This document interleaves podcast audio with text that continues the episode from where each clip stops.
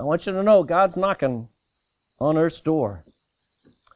Second Chronicles chapter 7. While you're there, when you're turning there, I want you to uh, have a few thoughts for just a little over a week. I remember I was telling Nita just last week, we got back on Saturday, and um, uh, this thing was just starting. I mean, I remember a week ago, it seems like an eternity ago. Everything was kind of like, oh, okay, it's down in Italy, yeah, yeah, yeah. But what a difference the week has made. Well, this past week or so, we've heard a lot from our government leaders. Leo Varadkar said, We have not witnessed a pandemic of this nature in living memory, and this is uncharted territory for us. You know what Leo is saying? We don't know what to do. British Prime Minister Boris Johnson said of the coronavirus, he said, This is the worst public health crisis for a generation, and it will cause severe disruption for many months.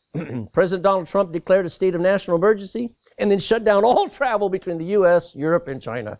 I mean, it's just drastic. We've heard from our medical professionals. On Thursday, the World Health Organization declared the coronavirus a global pandemic. So far, I checked this morning, there are 157,000 people infected so far. It's spread out through 125 countries, and there are nearly 6,000 dead just from this one virus. We've also, if you have any kind of connection or whatever, you'll hear from the conspiracy theorists saying that this is an engineered virus meant to cripple the world and kill off most of the older population. And then there are those who believe it actually doesn't exist. And they say, oh, it's all just like a movie set. It's all just hype. And it's all just so the government will take away all our rights. You'll hear all kinds of stuff coming at you, folks. Um, and uh, if you're even in the shop, what are you going to talk about? You're standing in line, you're getting your toilet paper, uh, if there's any left over there. And what is everybody talking about? You, there's fear, there's panic. I saw it on Wednesday. Lidl's, I'd never seen so many. It was bigger than Christmas here at the little shop. And I'll be honest with you, I can't make sense of it all. I don't think anybody can sort of just chart a course through all this thing so right. A week, a week from now, everybody look back and say, oh, we should have done this, and oh, we should have done. There's no way we can chart exactly what should be done. So we need to hear from God. We need to listen to Him, and uh, it's found in Second Chronicles chapter seven, uh, chapter uh, seven, please. Second Chronicles chapter seven, and verse. Uh, we'll read verse 13 and 14.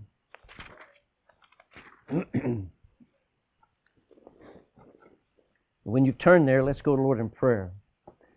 Heavenly Father, in this brief time, we need to do what has always been done in times of trouble. We need to pray. We need to stop and listen to you. We need to humble ourselves and say, God, what are you trying to tell us? You've got our attention, at least some of us. So please speak.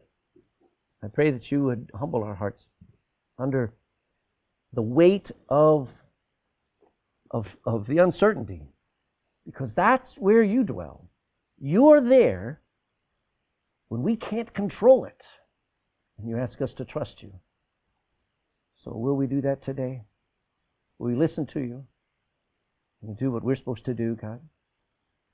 Somebody in this room has been comfortable in their sin, comfortable in their life. They've never been born again. Well, this is a wake up call. This is that day, the day of salvation. This is that time for somebody to cry out to you from their heart of hearts and say, God, I'm ready. Sorry I've waited so long, but I'm not going to wait any longer because I may not have any longer. So, Lord, I pray that you would open eyes, open hearts, and help us, God, as Christians, to heed these scriptures we're about to read now. These are for us. And if we don't take this serious, then the world is lost. They'll never know hope. Without God, without hope in this world, somebody's somebody's going to suffer and die and go to hell. This morning, help us to take our responsibility very seriously now. In Jesus' name, amen. All right. Now, Second Chronicles, look at verse 13. Second Chronicles 7.13. If I shut up heaven that there be no rain. Guess who's talking? God. Or if I command the locust to devour the land. Well, here's the thing that's uh, appropriate. Or if I send pestilence. Now, I know everyone had a little brother who was a pest. but that's not the kind of pest. A pest is a plague, a disease. and if I send pestilence among my people, think about, look at that. I mean, God says, I take responsibility for shutting off the rain. I mean, uh, I have people ask me, why is it so green in Ireland? I says, because it's raining, okay? But if the rain stops, and it does, uh, God says, I can send locusts and they'll devour all the crops. I can send pestilence, plague, and disease. This is what I take credit for. We can say, well, it's all natural. Oh, it's of the devil. Now, let me tell you, God says, I do it. Now, there's a reason for God doing all of that. And it's probably not the end of the world. I don't think we're at the end of the world exactly now. I think we're pretty close. You know, the world has been in a situation like this a lot of times before. During World War II, just 80 years ago, 60 million people died. I can't comprehend that. So when we talk about the number of deaths that are potential with this, all of a sudden realize we've been here before. 100 years ago, the Spanish flu infected 500 million people, and 50 million of them died. Just 10 years ago, in 2009, 300,000 people died by H1N1 called the swine flu. That's within the past 100 years. And by the way, and I, would you pass that back to Olga back there? Well, no, that's in Russian so that she can follow along. and I don't know. Also, let me say this. Her pastor was here. He came, couldn't change his flight, so he went ahead and came. He arrived. What day did he arrive? On Thursday? Arrived on Thursday from Ukraine. Okay? So he got here. And then everything started closing up. And this morning he got an email at 2 a.m. in the morning saying, you got to come home from the, uh, uh, from the government, saying, because we're closing the border. And to, today, this morning, he drove up, and in 30 minutes he got there, so he was able to get on the flight just in 30 minutes, and he went home. So he's gone. You're going to get to meet him today. It was terrible. They got to see him already.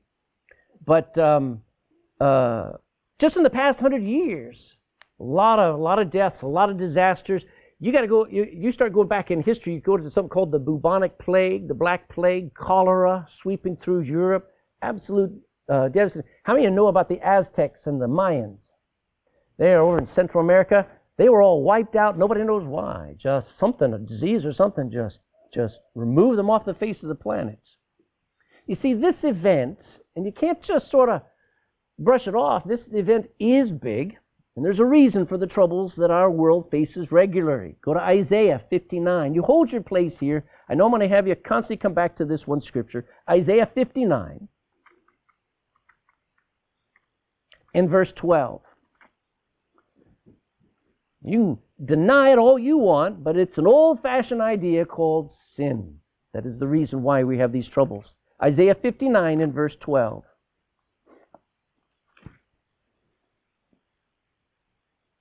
For our transgressions are multiplied. I'm sorry, Isaiah 59, verse 1. Sorry, it should be 1 and 2. I don't have a comma there. Behold, the Lord's hand is not shortened that it cannot save. Neither is his ear heavy that it cannot hear. But it is your what? What's the word? Talk to me.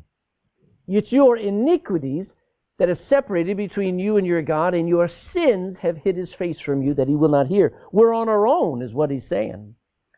Our sins, both individually and nationally, come back to haunt us regularly.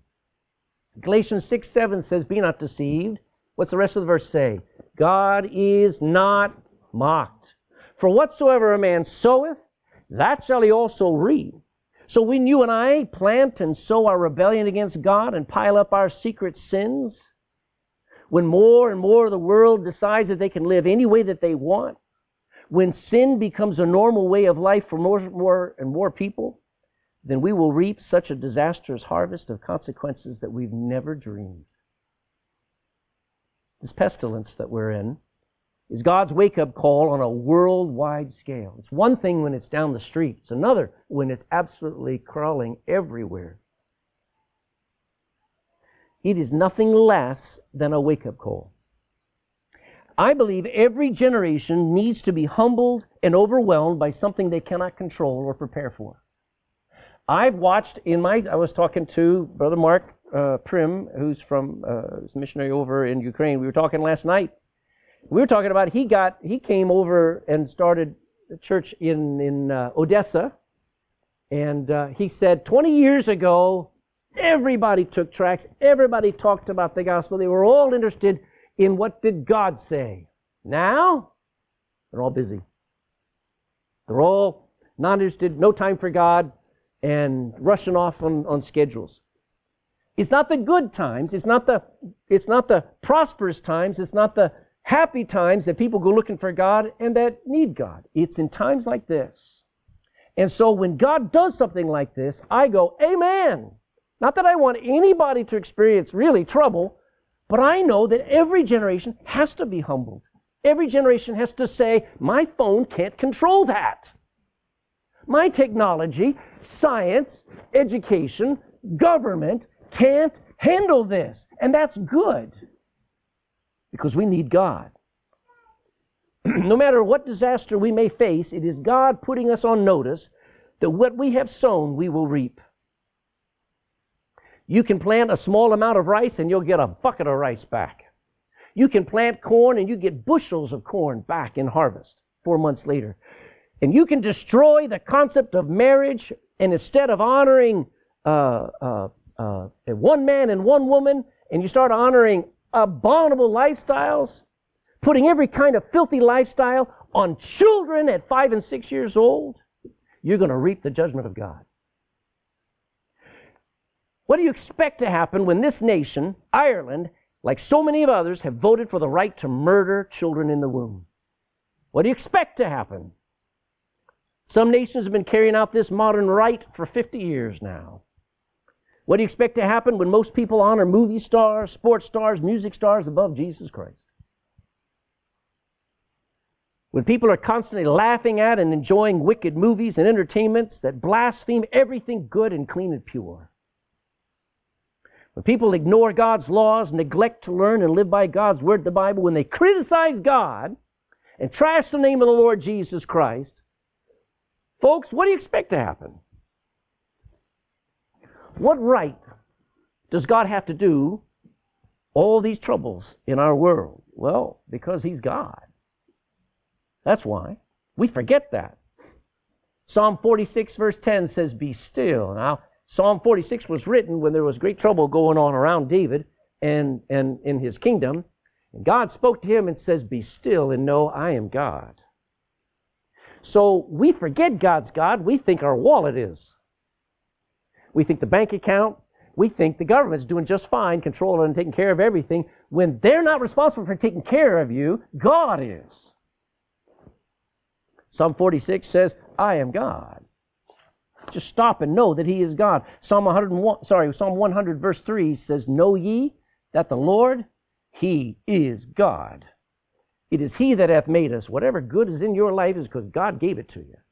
You say, Well, I work for my living. Amen.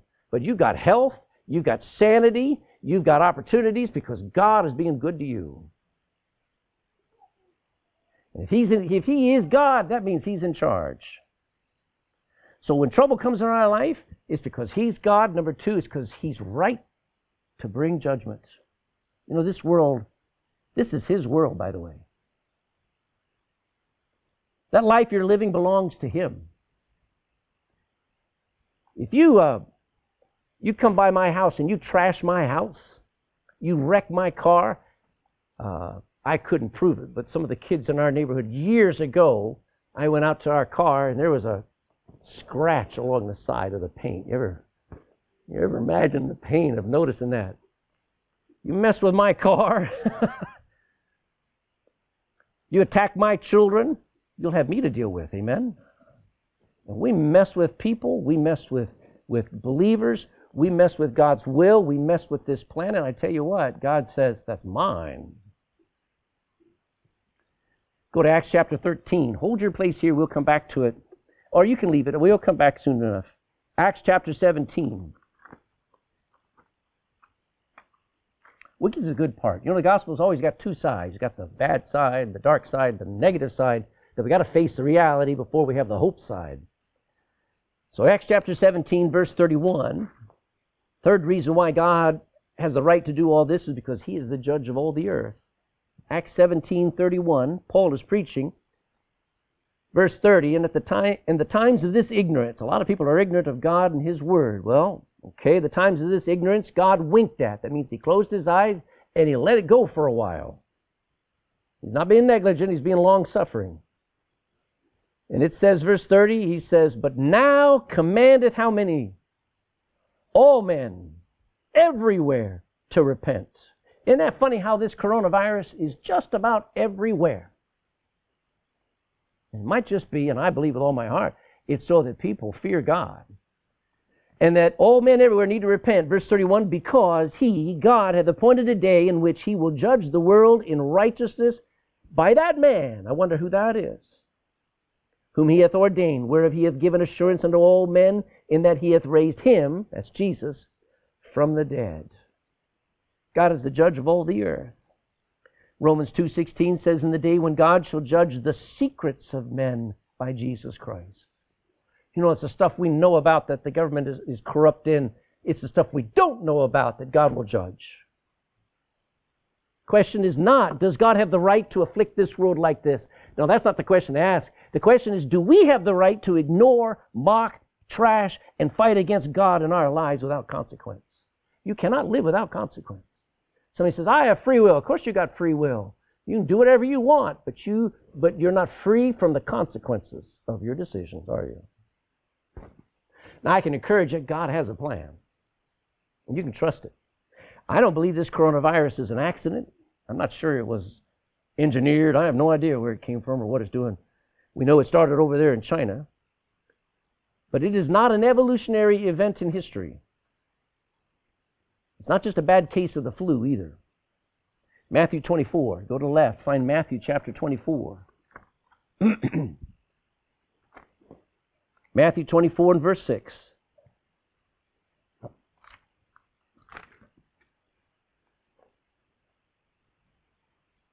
Ye shall hear of wars and rumors of wars. Okay? Uh, we hear of those all the time. Doesn't affect everybody in the world right now. See that you be not what?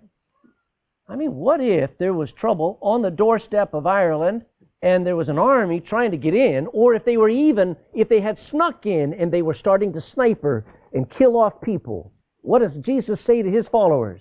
Be not troubled. For all these things must come to pass, but the end is not yet.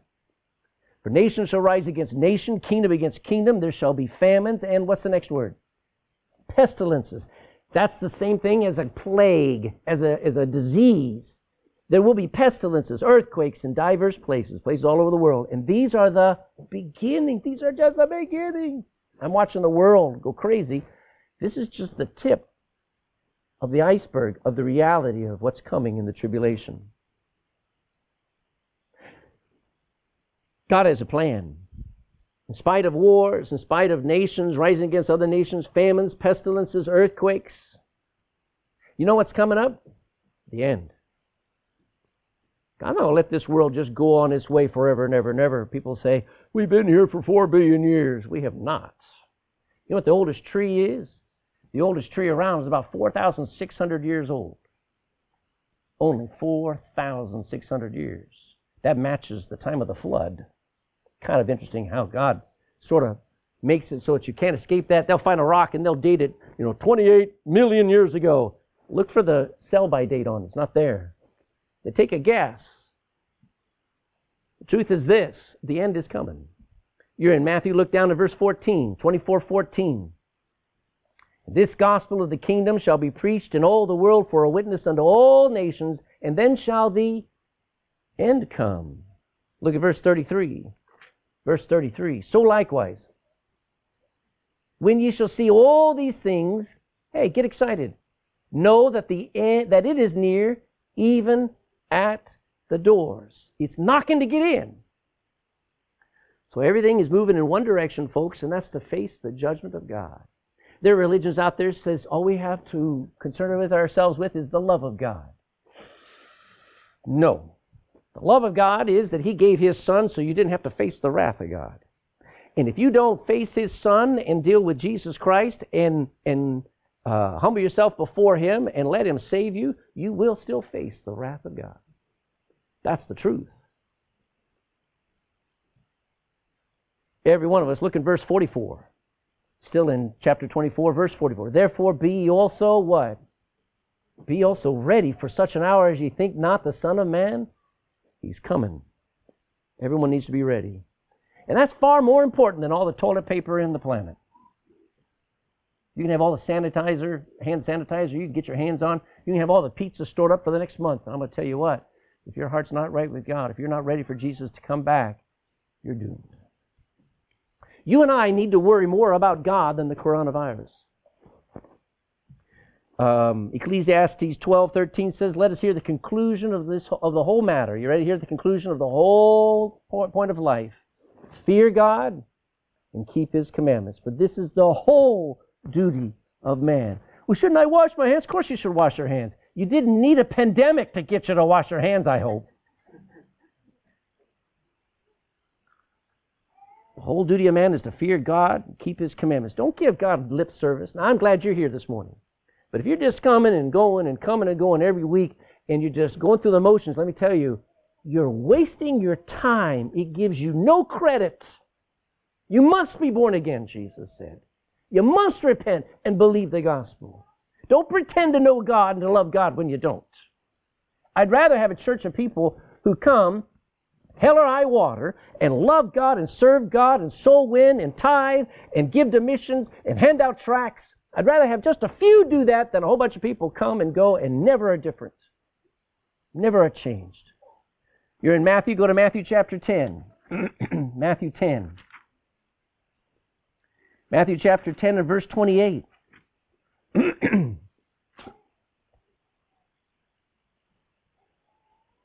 Fear not them which kill the body, but are not able to kill the soul. But rather fear him which is able to, to destroy both soul and body in hell. All right, now that them was people. But don't fear a disease that'll kill. Now you ought to be concerned about it. We're not talking about being stupid and thinking it doesn't exist and it doesn't affect you. No, it might kill you. But don't worry about it killing your body.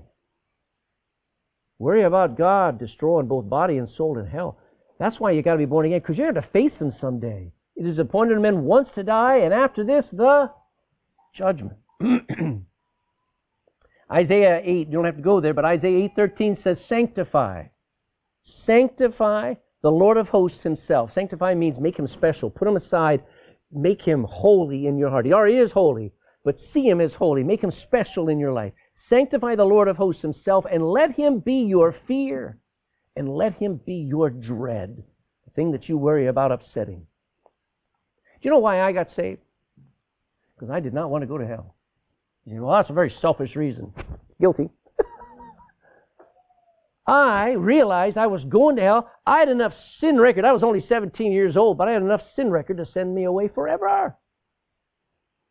How was I going to work all that off? It wasn't possible.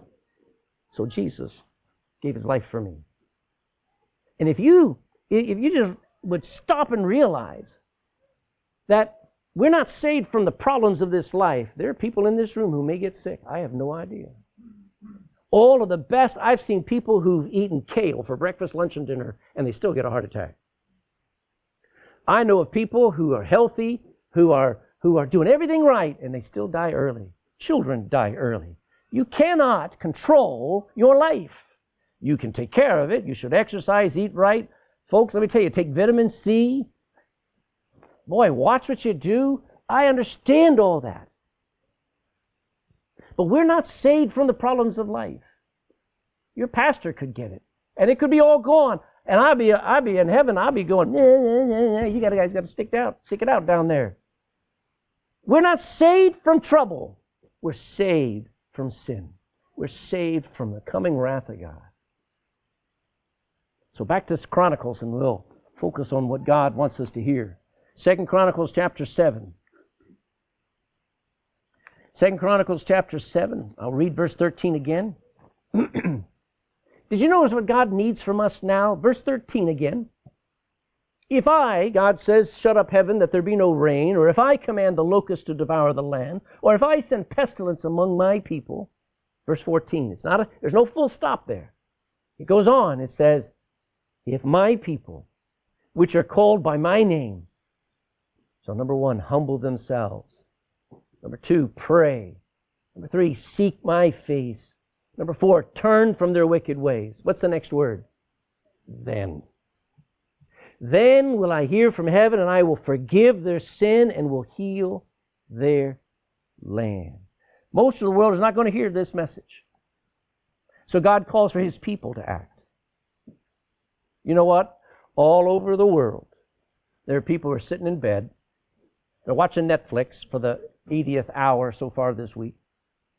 They're, they're, they're worrying about what they're going to have for breakfast and lunch and dinner. They're worrying about whether they're going to have toilet paper. Let me tell you, you need to worry about, you need to worry about this verse right here. God says, my people, those of us who belong to God, those of us with God's name on us, how many are Christian? You see your hands. How many of you are Christian? You're born again. Christian, you carry the name of Christ. You're called by my name. Uh, you're not called Ledbetterites. Um, you're not called by some some teacher or some fancy. You know, there are people that dedicate their lives to to fancy, uh, um, uh, you know, uh, professors and teachers and music stars and stuff like this. I dedicate my life to Jesus Christ, and I carry His name. Those of us who have God's name on us, God asks for us to humble ourselves. What does that look like? It's when there's no more excusing our sins. It's when what we know in our heart of hearts, we go, you know what? I've made enough excuse of it. My attitude, my words, my eyes, what I look at, where I go, what I eat that's wrong, what I drink that's wrong, who I hang with that's wrong. When I no longer give an excuse, I can blame no one else for my wrongdoing. You know what humbling looks like? It's when you accept God's anger and wrath towards you as right. How many of you like somebody being angry at you? Let me tell you what, God is angry. And when I realize He's right to be, then you've humbled yourself. When we're ashamed of ourselves, when we're when we're ashamed of how we're so much like the world. There are churches right now that if you went in there last week and most of the weeks before, now they're all on live feed. But there are churches you go in and you go, is this a nightclub? Is this a place where Christians meet or is there drink on serve? They ought to be ashamed of themselves and humble themselves and says they become like the world and not like Jesus Christ. We need to humble ourselves. I'm way too much like the world. So little like Jesus Christ. If we were to look in, our, in a mirror and compare ourselves with Jesus Christ and look in the mirror of His Word, we go, I am way lacking. God calls for His people to act and to humble ourselves. And secondly, he says pray. What a powerful four letter word. Powerful four letter word. You know what prayer is? It's a heart to heart, honest and open talk with God. I've had too many people say, I don't know how to pray. And I just want to slap them. Because what they mean is, I don't want to be honest with God. That's what it means. I don't want to be open. I don't want to deal with anything. So what do I say? That's why everybody loves a prepared prayer. Don't you dare think God respects that at all. What God wants to know is how you feel about what's in your heart. You may be so down, discouraged, defeated, messed up. I don't care. But when you're real, you're praying. Pray. My people, which are called by my name, if they'll pray, you think the world's going to pray? Oh, through they'll go through the motions. Oh yeah, they'll go and they'll act like they're praying. But if my people pray, then he says, if they will seek his face. I think that's really cool. Because you ever you ever gotten something for somebody and they open up the gift and what are you looking at as soon as they open up the box? Their face. You want to know, are they happy or are they like, ooh? God says, would you pay attention to how I feel about things? If you to check my face, because if you just want to know my pleasure. If you want to know how I think about what you're doing, seek my face. Find out how I'm doing with all this sin going on. And then turn from our wicked way. That's the word repentance simply means to turn. You're going this direction and you finally realize this is stupid. This is wrong. This is going to lead me to hell. This is going to lead me to trouble. God's going to have to chasten me. I turn from that wicked way and I say, I'm going to be like Jesus Christ. I don't know how. I don't know how I'm going to stay at this, but I've turned and I'm following Jesus Christ. And if we will turn from our wicked ways, how many of you are guaranteed of tomorrow? Let me see your hands. You have no guarantee of tomorrow. To turn from your wicked ways is something you got to do now. You can't say, well, I'm 22 years old. I got plenty of time. You do not have plenty of time. There are people three weeks ago who could never have predicted what was going to happen and where things are going now. I really believe there is no one who does, who does not need to get right with God to some degree. It's a double negative, I know. Let me say it this way. Everyone needs to get right with God to some degree. Every one of us. If my people repent, there's a lot of repentance that needs to be done by the world, amen? There's a lot of wicked people that need to turn uh, uh, uh, uh, turn from their sin, turn to God, and have faith in Jesus Christ, given. But there's enough sin in our lives that we need to turn as well.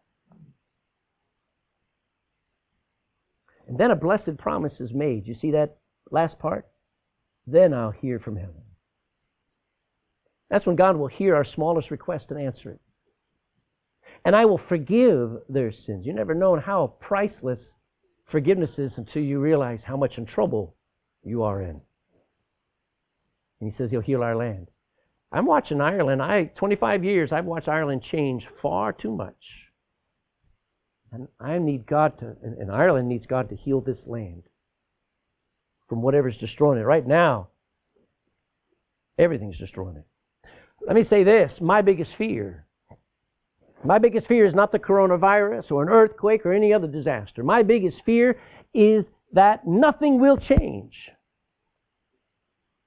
That this is going to pass and in a few months we'll all be back to normal. Everything will go back and we'll all be traveling. We'll all be back in church. We'll all have family get togethers. We'll have summer. We'll have barbecues and nothing will change. Can you imagine God doing this? And I believe it is God's hand that God doing this and trying to wake up the world and the world going, ho hum, let's get back to world. Let's get back to life. That would be wicked, wouldn't it? I believe when the two towers fell over there in New York City, it was a call to repentance. I believe when Hurricane Katrina in America struck against the south coast of the United States in 2005, it cost 100 billion euros to recover from that. I believe that was a wake up call. Back in 2004, there was something called the Christmas tsunami. How many remember that? it was on the 26th of December. But everybody woke up and we heard how 300,000 people were swept away to sea by a tsunami over there in Indonesia. I believe that was a wake up call. Don't fear. Don't fear times like this. Fear God. If you're born again, you're okay. Make God your only concern. Go to, we're through here. Go to John 14.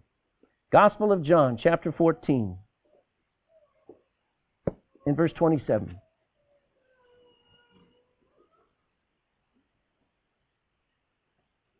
John 14, 27. Peace I leave with you. My peace I give unto you. Not as the world giveth, give I unto you. Let not your heart be troubled, neither let it be what? my heart on its own, if I'm not paying attention to it, my heart will become afraid my heart will become troubled. And Jesus says, don't let it. If I have a little dog, if I have a puppy, and I go outside with Rex, and if I have no leash on, leash on Rex, where will Rex go? Anywhere he wants. In the neighbor's yard, do his business, down the road, in front of a car. And my heart, if I don't have anything controlling it, it will go crazy, folks. Let not your heart be troubled. Don't let it go where it wants. My peace I'll give to you. Let me read another one. 2 Timothy 1 7 says, God has not given us a spirit of fear. So anytime you're afraid of anything but Him, Bible says, I didn't give that to you. But I have given you the spirit of power and of love and thankfully of a sound mind. Psalm 56, 3 says, we teach this to children, when I am afraid, what does the rest of it say? I will trust in thee. Talking to God.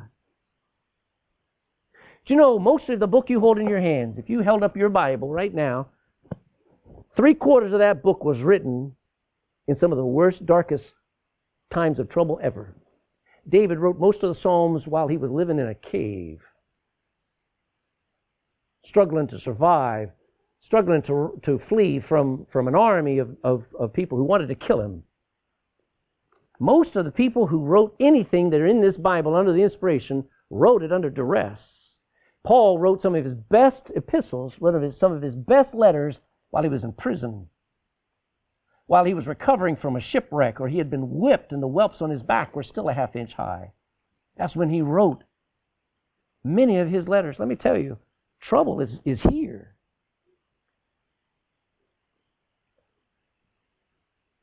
Look what God honored through all those valleys. You read, uh, you read Hebrews chapter 11, all those people of faith. Some of them lost their lives. Some of them went through hell on earth. Let me tell you, but God was honored by their faith. What's God going to be looking at your life for? Panic? You imagine going to heaven and have to answer for how many rolls of toilet paper you bought? Panic? Stressed out? Unable to sleep? Now, I can understand all, all of that for a while, but at some point you've got to get a hold of your heart and say, No, no, I'm saved.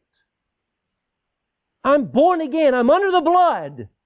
This is a pestilence, and I'm just going to plead Psalm 91 that says, It will not come nigh me. Now, it may, but even then you're okay. I mean, where are you going if you died? Honestly, there is no way we can lose. We're not stupid, but we are happy. Go to Luke 21. Luke chapter 21. Luke 21, 25.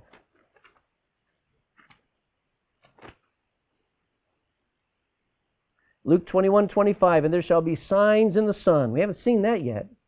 And in the moon, and in the stars, and upon the earth. What's the next three words? Distress of nations. I mean, Distress is when you're panicking, when you don't know what to do, and it's on a on, on not just a community wide or a, like from a flood or area wide like an earthquake, but nations are distressed with perplexity. I'm watching some of these leaders and their their their knees are shaking as they're talking and trying to answer people's questions about what's going to happen next. It goes on. the sea and the waves roaring, men's hearts failing them for fear and for looking after those things which are coming on the earth, for the powers of heaven one day shall be shaken. And then shall they see the Son of Man coming in a cloud with power and great glory. When these things begin to come to pass, not when they end, but when they just start to come to pass, how are we supposed to react? Then look up. Lift up your heads for your redemption draweth nigh. Let me give you some thoughts. Don't let this disaster be wasted. Isaiah 45:22 says this Look unto me. Don't look at the coronavirus. Don't look at the statistics. Look unto me and be ye saved, all the ends of the earth. Listen to God talking. He's talking to the whole planet. I think he's getting everybody's attention, maybe. Amen? For I am God, and there is none else. Put God first again. Remember what you were like when you first got saved? If I asked you, when did you get saved? Oh, I got saved 10 years ago. What were you like back then? Oh, man, I couldn't wait for church. I was at church Sunday morning. I was at church Sunday night. I was at Bible study every Wednesday. I read through my Bible two times the first time, the first year I was saved. Now what are you doing? Well, you know, I, I try to make it about two times a month to church. Well, you know, I haven't read my Bible through in about five years. Is that how you are? Go back and, and remember that first love. Put God first again in your life. Remember what it was like how nutty you were when you first got saved. One of the great highest compliments I think I've ever gotten was when I was at work. I worked for the telephone company. And somebody would say, and I'd sit down and have, I'd bring my Bible to, to lunch, and I'd sit down in the cafeteria, and there's about 400 other people in there, and I'd set it down, I usually had one guy who'd sit with me. I remember I'd come in and I'd hear these words. Here's that preacher. I wasn't a preacher yet. Here's that preacher. yearn, yearn to have that kind of joy you used to have when you first got saved. Take this as a reset moment to say, Lord, I, I want to be, I want to be peculiar again. I want a little, I want a little nuttiness back in my life. Don't waste this time. You need to worship God again, like you used to. You need to get up in the morning and go, I'm alive. By the grace of God, I'm alive. Lord Jesus, I worship you. I love you. I want to tell you thank you for giving me another chance to live. Help me live for you. Be patient. Don't waste this. Romans 8:28 is still true today, and it'll be still true next week and the week after. For we know that all things work together for. It doesn't stop there. Says for good to them that love God. It's not going to work together for good for everybody them who love God and those who are called according to his purpose. Wait on it, man. It's going to be all right. Can you, can you believe that? It's going to be all right. Now, the world's going to say, we'll get back to normal. My prayer is that we don't get back to normal. If we had to meet in here from now on, so be it. If we had to meet in Celine's house, and we couldn't, so be it. I don't care. We're the church. And if we had to simplify, I was actually thinking, no technology. Let's just have church. But then the people who want to watch it on on uh, watch it live and stuff, and I go ahead. I'm just telling you. Let's let's not waste this worldwide event. God is doing something in our generation. He is doing something. I don't know what it is, but I want to be on the right side of it. So use your time wisely over the next few weeks. You may be sitting out of school for a long time. You may be trying to work from home for, for a long time. Would you do me a favor? Don't waste it all on Netflix. We've been given a great opportunity to actually rest. My daughter talking to us, she said, Dad, I, I don't know if I can handle all of the stress and all of the, the, um, uh, the, the um, projects and everything. And all of a sudden, They're giving, they're just giving off this, this coming week, so they all go home, and she's trying to, she wanted to come all the way home, but I don't think it's, it's not possible at all. But all of a sudden, she can rest. I don't know what God's doing, but we've been given a chance to actually not be under so much stress anymore. Don't let the news ruin your sleep. Set aside time to read. Gavin, if you're given the day off, go home and read 10 chapters out of the Bible. Amen. All of us need to get back to reading that Bible through every year. At least four chapters a day. I mean, you can do 10. Put the kids to, down for a nap. But, Mom, I'm 12 years old. You're going down for a nap. and read your Bible. And start praying again. Too many people say, I don't have time to pray. Make time now. You got time now. Give yourself to meditation on Scripture pull out your pull out some cards and start writing down some scriptures that just lift your heart and encourage you, equip you to serve, and start reading them, memorizing them, meditating on them. This is what we should have been doing all along, and God's given us a chance to do it again. Two weeks ago, if I said, I need you to start memorizing scripture, you'd all go, I don't have time. You do now. You do now. Don't waste this time. Pray for our missionaries. Pray for our world. There are people who are on the knife edge. They need prayer. Keep gospel tracks with you. Never know how the Lord will open up something. You'll say some of the stupidest things. You won't say anything perfect, but you'll give somebody the gospel. I'd like to pray right now for Ireland. I'd like us to all bow our heads. For us to pray for our nation and pray for our world right now. Because there was a day where Daniel was in captivity. Things weren't going all perfect. Matter of fact, he had just come out of the lion's den.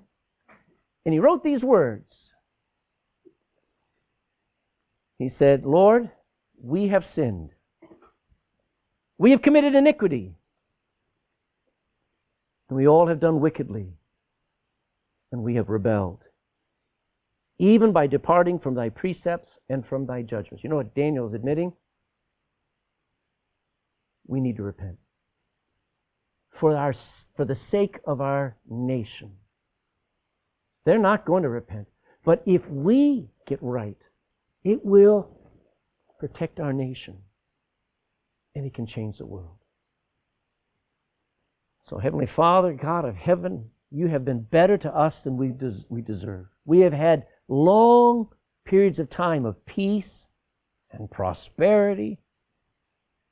We've known, most of our lives, we have known years upon years of stability.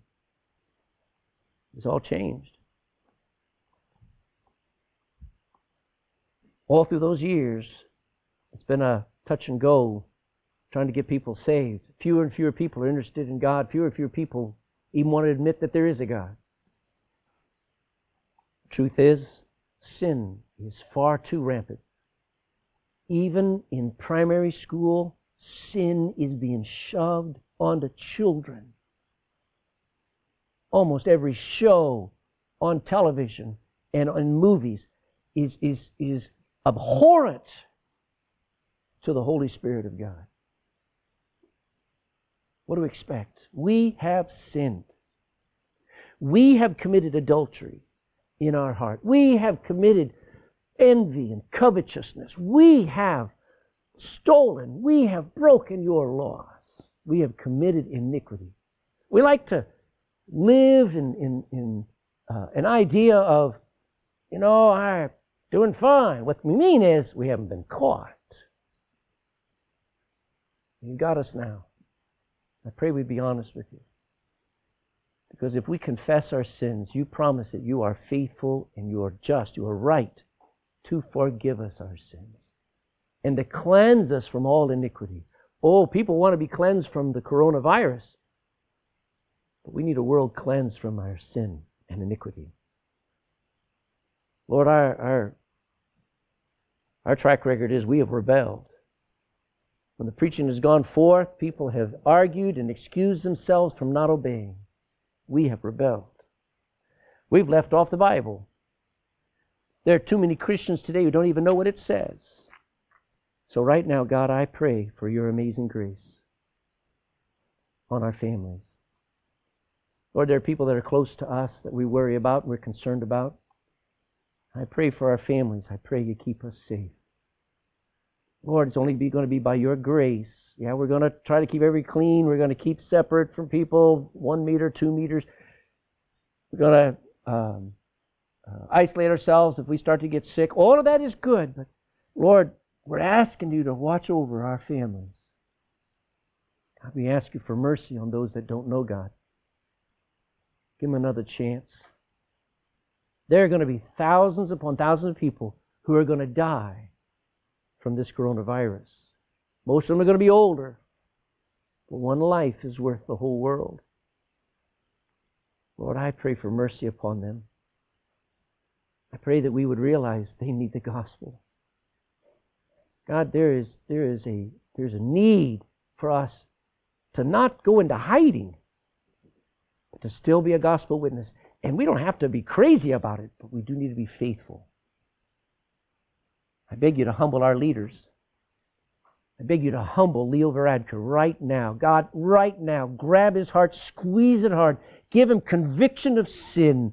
Help him to know he needs you. He desperately needs to cry out to you. His sin has separated between you and him, but he can cry out to you. You can break his heart. God, would you please humble our nation, our national leaders? God, heal our land. I pray Ireland would not follow Europe anymore. The people of Ireland would, that God, we'd have a great awakening. I don't know what's going to happen. This thing could go on. It could be really bad. It could turn around and be fine. All I know is Ireland's got to get right with you. Ireland's got to repent. So I pray for our land. And I believe it's only going to happen if we, as Christians, we who are in the family of God, right now humble ourselves. So without me saying another thing, I'm going to give us a few minutes. Would you please humble yourself before God in this room, ladies and gentlemen? Every eye closed, every head bowed. The Bible says, if my people, which are called by my name, shall humble themselves. I don't want you to worry about anything else or anyone else. I want you to say, Lord, my mouth has said things that I'm ashamed of. My eyes have looked at things that I'm ashamed of. And you know it, and I just haven't admitted it. Right now, I admit it. I confess it. I ask you, help me forsake it. I'm a Christian. I'm supposed to be like the Son of God. I'm supposed to be following Him. I'm living like the devil. Please forgive us.